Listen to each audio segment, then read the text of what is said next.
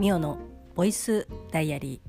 ー。2023年1月の17日火曜日ミオのボイスダイアリーです。この番組は私ミオが日々起こったことをつらつらと喋っていく恋日記ポッドキャスト番組です。よろしくお願いします。もう請求書の処理のもうボーダーラインがとうに過ぎておりまして。まあとうに過ぎてはいないんですけどもう本当に佳境というかもう本当に「あすいませんあちょちょこれちょこれは」みたいな感じで、えっと、絶賛頑張ってお仕事をしてまいりました。もう正直ですね、えっと、本社で、まあ、処理をしてくださっている方もう本当にいつも優しいんですよ。あ大丈夫ですよ忙しい時にすいませんとかっていうふうにこう言ってくださるんですけどまあ多分ねいろいろなものがこう詰まっているせいかですね。今日ちょっと電話で喋ったんですけど明らかにいつもと違う感じであやばいなっていう 感じですのでちょっとね気を引き締めて明日も仕事をねゴリゴリやっていきたいと思っております。そんな感じの1月の17日火曜日なんですけど、えっと、今日はですね昨日よりもまあ気温がこう低いというか、まあ、こう2桁を切っている。東京が8度とかですかね。でも基本やっぱもうめちゃくちゃ寒いので防寒しっかりせえよっていうこう天気のねアナウンスを聞くっていうのがこう日々なんですけど、まあ、昨日は雨が降っていたんですけど今日はね、まあ、ちょっと時々降ったりとかはしてましたけど基本、まあ、こう曇りみたいな感じで寒いなっていう感じでございました。はい、皆様いかがお過ごしでしょうか？でですね、まあ、こう月初、まあ、もう月初じゃないんですけど月初から、まあ、この中旬、まあ、うちはその事業者さんにこうお支払いをね買い取りの分のお支払いをするのが、まあ、今日20日なんですけどなので、えっと、20日前まで、まあ、厳密に言うと大体あの今日ぐらいまでなんですけど 今日ぐらいまでですね、まあ、お店に請求書がやっぱ届いてしまうのであの朝ですね請求書が届いてるかどうかっていうのを確認したりとか、まあ、他の書類とかも確認したりとかするのに、まあ、お店によってから、まあ、田町の事務所の方に、まあ、帰るんですけど帰るっていうか戻るんですけどなので結構ね有楽町に1回降りるんですよ。で有楽町というか、まあ、その各、まあ、地域とかまあなんだろうああいうのってどうやって決めてるのかわからないんですけど街路樹とかにこういろんなこう植物、まあ、お花だったりとか木だったりとかっていうのを植えてあるんですけど、えーと、田町はねイチョウがイチョウ並木がちょっとあるんですよ。でまあ、それ以外とか、まあ、特にそまあ垣根みたいな感じのものはあるんですけどそれ以外はあんまりなくてでえっとね浜松町と田町の中間ぐらいに、まあえっと、港区芝になるんですけど、えっと、芝のねところはアジサイがこう道路のね脇にこう植えてあってみたいな感じで多分まあその地域によっていろんなこう草花をこう植えてあったりとかするところが、まあ、比較的港区まあ、他の地域もそうだと思いますけど私の職場港区なんですけど港区はなんか結構そういった植物が多かったりとかしてまあこうねあのたくさん育てることはできていないですけどこう見たりとかねあなんかいいなとかって思いながら見るのは好きなので、まあ、結構ねあの暇暇さえあればっていうか あの 暇なんかお前ねえだろっていう感じなんですけどあーなんか綺麗とかって思って結構写真パシャパシャ撮ったりとかしたりとかしています。まあちゃんとねきっちりとしたお花とかはもちろん、うんえーと、素敵だと思うんですけどそういった何て言うんですかねもうほぼ放し飼いみたいな野生っていう感じのこう植物とかも意外とねなんかこうちゃんと見たりとかするとあ意外と綺麗だなとか可愛いなとかって思って、まあ、見れたりとかするんですけどでですね、まあ、有楽町はあのあれですよ。椿に似てるけど椿じゃないよの、えっと、サザンカがですね、まあ、植わってありましてで最初まあこれサザンカって言ってますけどあなんかあのマゼンダ色の綺麗な花があるなっていう風になんかま結構そこの道は通ってたんですけどそんなにこうあなんかサザンカが咲いてるみたいな感じで見て通ってたりとかはしなかったんですけど今日なんかふとあなんかすごい綺麗に咲いてるなとかって思ってなんか写真ちょっとパシャパシャって撮って、まあ、ツイッターに上げたりとかしてたんですけどあれそういえばこれ何の花だっけなと思って。というか椿っぽいけど椿じゃないあれこれなんかそういえばどっかで聞いたことあるなと思ってそうなんです皆さんあの絶賛聞いてると思いますけど、えー、ポッドキャスト番組「えー、庭を曲がれば人々の」えーと、パーパーソナリティですね次郎ちゃん庭次郎さんがですねあそういえばまああのこの「庭を曲がれば人々の」えーとまあ、こうコンセプト的なものは、えーと、二十四節気と、えー、72、えーと、2あー言い方忘れた、まあ、24をまたさらに72で分けた、えーとまあ、季節の、えー、とことを話しつつ、まあ普段、えーとまあこういうことあったよとかっていうあのお話をされてるんですけど基本季節にの流れに沿って、まあ、お話をするっていう、えー、とコンセプトで番組をやられてるんですけどあそういえば庭を曲がれば人々で人々のでその椿とサザンカの話を確かしてたなと思って。で、まあ、まずとりあえずあのマゼンダ色の花椿じゃないけど何ていう名前だっけなっていうのが分かんなかったんでとりあえず「いやーなんだっけなあなんだっけな」っていうふうに思いながら、まあ、あの私のねあの少ないあのおつむで考えても絶対出てこないのでもうここはもうネットの力ですよ。もうとりあえず、えーと、椿似てる花っていう風に、検索したら一発でサザンカって出てきてああそうそうそうそうみたいな椿はねポトッと,、えっと頭ごと落ちるけど、まあ、あのサザンカはこうパラパラ花びらが、えっと、散るであの葉っぱのね大きさも椿の方がちょっと大きいけどサザンカは少し小さめだよねとかあとは、まあ、椿はねこう椿油っていうぐらいですから、まあ、葉っぱのところがねトゥルトゥルしてるけどなんかサザンカはそんなトゥルトゥルしてないよみたいな感じでああそうそうそうっていう風に、まあ、こうねサザンカと、えっと、椿の違いをこう見ながらあそうだあ今日見たのはね写真撮ったのはあサザンカだったんだみたいな。山茶花と書いてサザンカみたいな。ちなみにですけどあの私の大好きな番組、えっと、北海道のですね「えっと、水曜どうでしょう」でいつぐらいかな？結構初期初期から少し経ったぐらい、えっと、中期ぐらいですか？で、えっと、大泉さんがですね、えっと、サザンカのことを山茶花っていうふうにね読んでおりました。もうね小ネタですけどはい。まあね、そんな大泉さんはもうあのビッグになられてしまってっていう感じではございますが、まあ、そんな山茶ば山茶花と書いてサザンカですけど、えー、そういえば、えー、庭を曲がれば人々ので結構詳しく喋ってたよなという記憶はあってでどれどのエピソードで言ってたかなみたいな。もうあの二十四節気っていうのは分かってるんですけどあんまりこうね細かく二十四節気サザンカだったらこれみたいな感じでポンポンポンで出てこないんでとりあえずえっと「庭を曲がれば人々の」えっとエピソードをですね片っ端からあの聞いてたんですよ。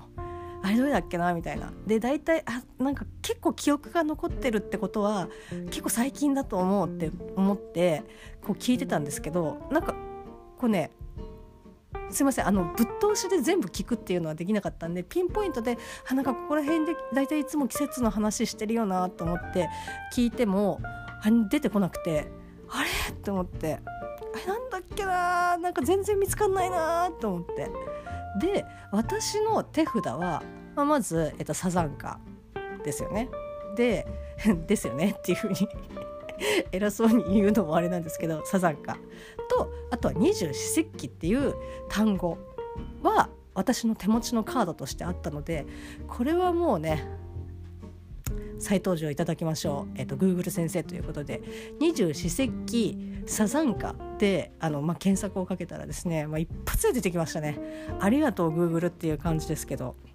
そうです。えっ、と立冬のですね、二十四節気だと立冬。で、えっと、70、えっと、2ああ読めない。72だと、えー、椿初めて開く。えっと山茶開花ですかね。えっとサザンカの花が咲き始める頃っていう、まあ、11月の7日から、えっと、11日頃までの、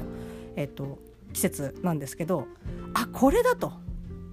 でえっと「庭を曲がれば人々の」エピソードのタイトルにはこの「えっと、椿初めて開く」まあこう言ってますけどあの漢字で書いてあるんですタイトルが。これだと思ってそうですやっとやっと見つけました。えっ、と11月の、えー、と9日に、えー、と配信されております。えっ、と22年なんですね。11月の9日に配信されておりますエピソード23でした。いやもうねすっきり。いやもうしゃべ音のね感想会も一緒に合わせて、えー、とお話しされている回なんですけどいやーよかった。本当に。あのちょっとね一瞬見つけられないかなっていう風にもう諦めかけてたんですけどこの私のね2つの、えっと、2枚手持ちのカードで、まあ、なんとかですね、えっと、番組の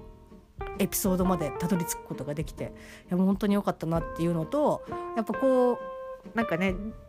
二郎さんとかの話を聞きながら、まあ、こう全てのことを、えっと、全部覚えられているわけではないですけどなんかこうふといろんななんかこう植物とかお花とか見たりとかした時にあそういえばっていう風になんかこう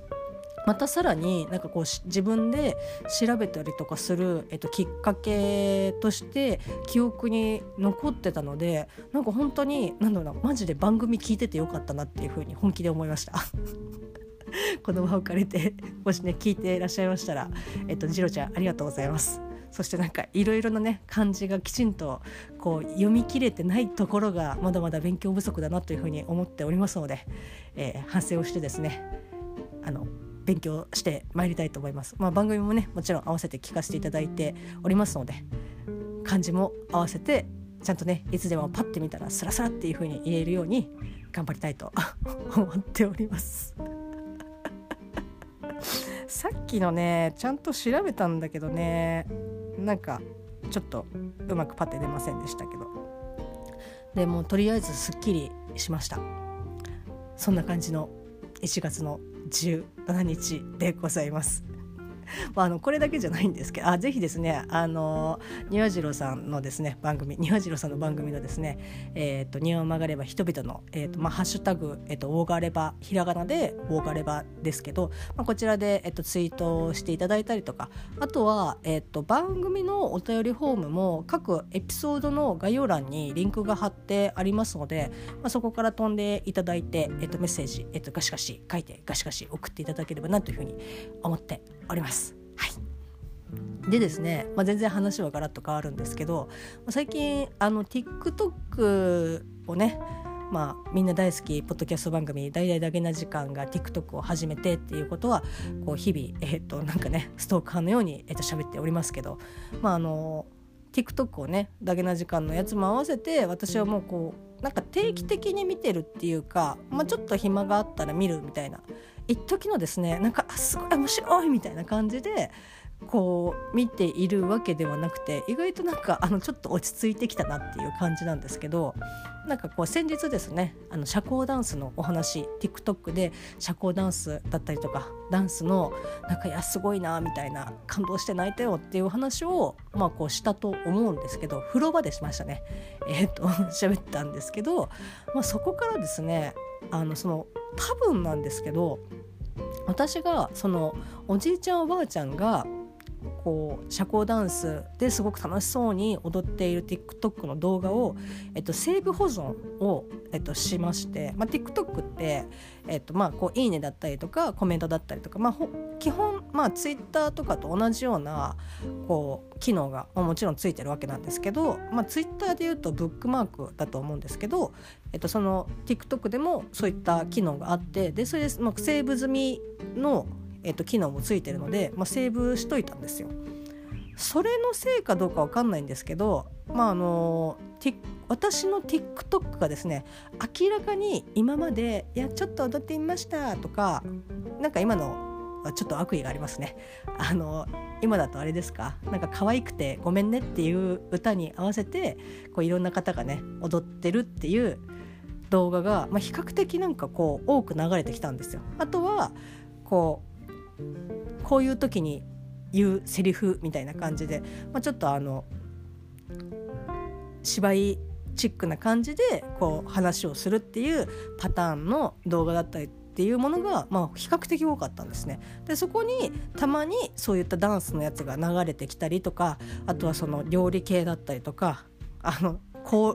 氷に鉄ね、熱々の鉄球を落としたらどうなるかみたいなちょっとサイエンス的なサイエンスじゃないな。なんか実験的な動画とか流れてきたりとかしてたんですけどここ数日というかそのセーブをしてからですね明らかにそのダンス系とかあとはアメリカミュージックですかね。あのー、よく FOX でやって今もやってるのかどうか分かんないんですけどその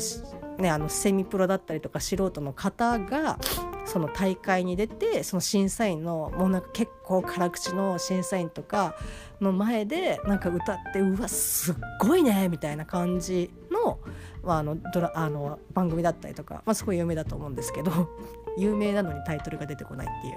なんかアメリカンなんちゃらみたいなやつだったりとかなんか明らかにねあのそっち寄りの動画がすごい流れてくるようになって、まあ、それはそれで全然あの面白いし見ててあの楽しいんですけどそれを見ててちょっと思ったのがそのねその日本の方のその踊ってみたっていうのとその海外の、まあ、もちろんねその日本の方でもあの踊ってる方はいらっしゃいますけど私が今現在流れてきてるその動画は基本ほとんど海外なんですよ。まあ、私が海外を結構フォローし始めてるっていうのもあるんですけど海外の方のその踊ってる、えー、と動画があの流れてくるんですけどなんかねやっぱガチガチでそれで食べてこうとかあの本当にダンスやるっていう人のダンスって やっぱ全然違うなっていう 当たり前ですけど。なんかねあすげえなって思いながら。あちょっとねあなんか上手に踊ってるねとかじゃなくてもうなんかあ次元が違うみたいな。感じで、ね、楽しく、えーと、見ております、まあ、ただ私の TikTok はもうどんどん海外の、えーと、ダンス色に、えーと染まり始めております。はい、なんかねただでももう一個思ったのがそのいろんな人がそのか屋外で踊ったりとか、まあ、してるんですけど、まあ、明らかにそこ絶対普通に人通るところだよねとかあとはそのショッピングモールとかのちょっと開けたところとかでこう踊ってらっしゃったりとかするんですけどあとはなんかちょっとテーマパークみたいなところでとか公園とかで踊ってたりとかするんですけど、まあ、こうギャラリーっていうかそれそこにいるの絶対通行の人だよねみたいな人とかも結構ガンガン映ってたりとかしてなんかそれはなんかどうなのかなっていうふうにちょっと思ったりとかはしましたね。あのちゃんとスペース取ってギャラリーの人がいてとかだったらまあ別にねどこで踊ろうがなんかいいと思うんですけどちょっとねあの明らかなんか邪魔なくせえなみたいな感じで 通ってる方とかもいらっしゃったりとかしたのでやっぱねなんかそこら辺は少しなんか海外がどういったスタイルでやってるのかわからないですけどなんかまあまあなんて言うんだろうな、迷惑にすごくなってるわけじゃないけどなんかそういったところはうんなんかちゃんとした方がいいんじゃないかなっていうふうにあの思いながらたまに見てる時はあります。だから本当に開けたところで踊ってるやつはもうすごくいやーいいなとかあと大会とかのそのダンス動画とかはすごい楽しく見れるんですけどもうなんかそういったねその普通に人通りがあるところとかだとうんなんかこれはどうなのかなっていう風にそっちの気持ちの方がなんか先に行っちゃったりとかしますね。はい、でえーと、その海外の方が、えーと、踊ってるえーと、ダンスの、えーと、バックミュージックが結構ね、まあ、たまたまそういうのを、えーと、音楽としてあのミュージックとして使ってる方を、まあ、そのフォローしたりとか、まあ、そのいいねしたりとかするしたせいなのかもしれないんですけど80年代90年代の、えー、と洋楽を、えー、と使ってる方が、まあ、非常に多くてで私がですねその TikTok がこう海外のダンス色にですね染まり始めている中行き着いた先をですね80年代の洋楽のプレイリストを聴き始めるという。今日帰りねあの聞きながらふんふんふんってあの聞いて帰ってきましたけどその80年代といえどですよ。まああの私は86年生まれなのでまあこう一応ね4年だけですけど、まあ、その80年代を生きてきているわけなんですね。まあ、なので、まあ、全然あの触れ合ってないとかっていうわけではないわけではないけどあのたった、えーと、4年でしかも私のこう両親っていうのはそんなに本当になんかあの音楽に全然こう明るくないですしそういったあのカセットテープだったりとかっていうかそのデッキが我が家に導入されるのはかなり私が大きくなってからもう母親が「もう買おうよ」みたいな感じで言って渋々買うみたいな。私は別にそこに 私の意見はそこにあの全然加味されないのであれなんですけど なんかそういった家庭で育ってきているので余計なんですけどあのまあ、80年代って全然ちょっと曲わかんないかな。でもなんかまああのそういったねダンス動画でなんか聞いてたりとかする分にあ結構別に古いからってわ全然聞けないとかっていうような感じもないからいけるだろうと思って。そのね4年間だけですけど。一緒に共に歩んできた80年代の洋楽聴いてみようじゃないかと思ってまあそのプレイリストをねあの Apple Music で聴いていたんですけどあなんとことはないあのほとんど知っているという。で、まあ、これがなんか知っているっていうのはちょっとなんかえーちょっと語弊があるかもしれないんですけどこのアーティストのこの曲っていうので聴いているというよりもこの曲どっかで聞いたことあるなとか CM だったりとか、まあ、映画だったりとかであなんか聞いたことあるっていう曲ばっかりなんですよ。まああのプレイリストになるぐらいなのでもうかなり有名なねあのすごいヒットした、えっと、曲がほとんどなんですけど。いやどっかであこれどっかで聞いた最近すげえどっかで聞いたことあるなと思って、えっと、そのプレイリストの中に入っていたのが、え MCU のですね「えーと、そうラブサンダーの」えー、まあ、えー、これネタバレになるの？あの本当に一番最初のもう最初の最初、まあ、タイトルが出る前の、えっと、最初の最初タイトル出たっけな、えっと、最初の最初の方に流れていた、えっと、洋楽があこれって80年代の曲だったんだみたいなそうだ。あの MCU の映画で聞いてたわ。聞いてたわっていうか見てた時に流れてたなそういえばこれみたいな。なんかそうがなんかあの鉄の鎖みたいなやつでダイエットしてたなそういえばみたいな感じで。なんかね結構そういったそのアーティストがとか曲がとかっていうよりもその私の80年代の馴染みは多分そういった付き合い方なんだろうなみたいな。リアルタイムの時間では付き合いはお付き合いをね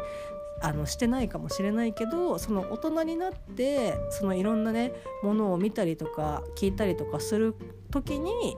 こう入ってきてた流れ込んできてたのに、えっと、記憶が残ってたりとかするんだなと思って。なんかねあのそれはそれでなんか新鮮でしたね。あこれあれじゃんみたいな感じで。80年代だったんだみたいな。感じで、まあ、その映画で使われてる曲ってなかなかそのね有名なのかもしれない有名だとは思うんですけどただこれがなんか何の曲で誰の曲なのかとかっていうのまでこう調べたりとかする人ってなかなか少ないとは思うんですけどなんかこういったのをきっかけにあこの人なんだとかっていうのでそこからまたじゃあこのアーティストの別の曲を聴いてみようとかって思って、まあ、どんどん枝分かれ音楽ってしていくとは思うんですけど、まあ、音楽に限らずね、まあ、アニメだったりとか漫画だったりとか映画だったりとかっていうものは結構そういった枝分かれがしやすい媒体だと思うんですけどなんかね非常に楽しかったですね。まあまだ全然あの聞ききれてないのでしばらくですねその80年代の洋楽ヒットソングメドレーをですね聞きながら過ごしていきたいなというふうに、まあ、もちろんあのポッドキャストだったりラジオはあの日々あのちょこちょこっとあの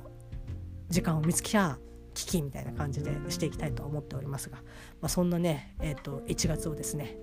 エンジョイしながら駆け抜けていきたいと思っております。はい。そんな感じの1月の17日火曜日でした。それではまた明日。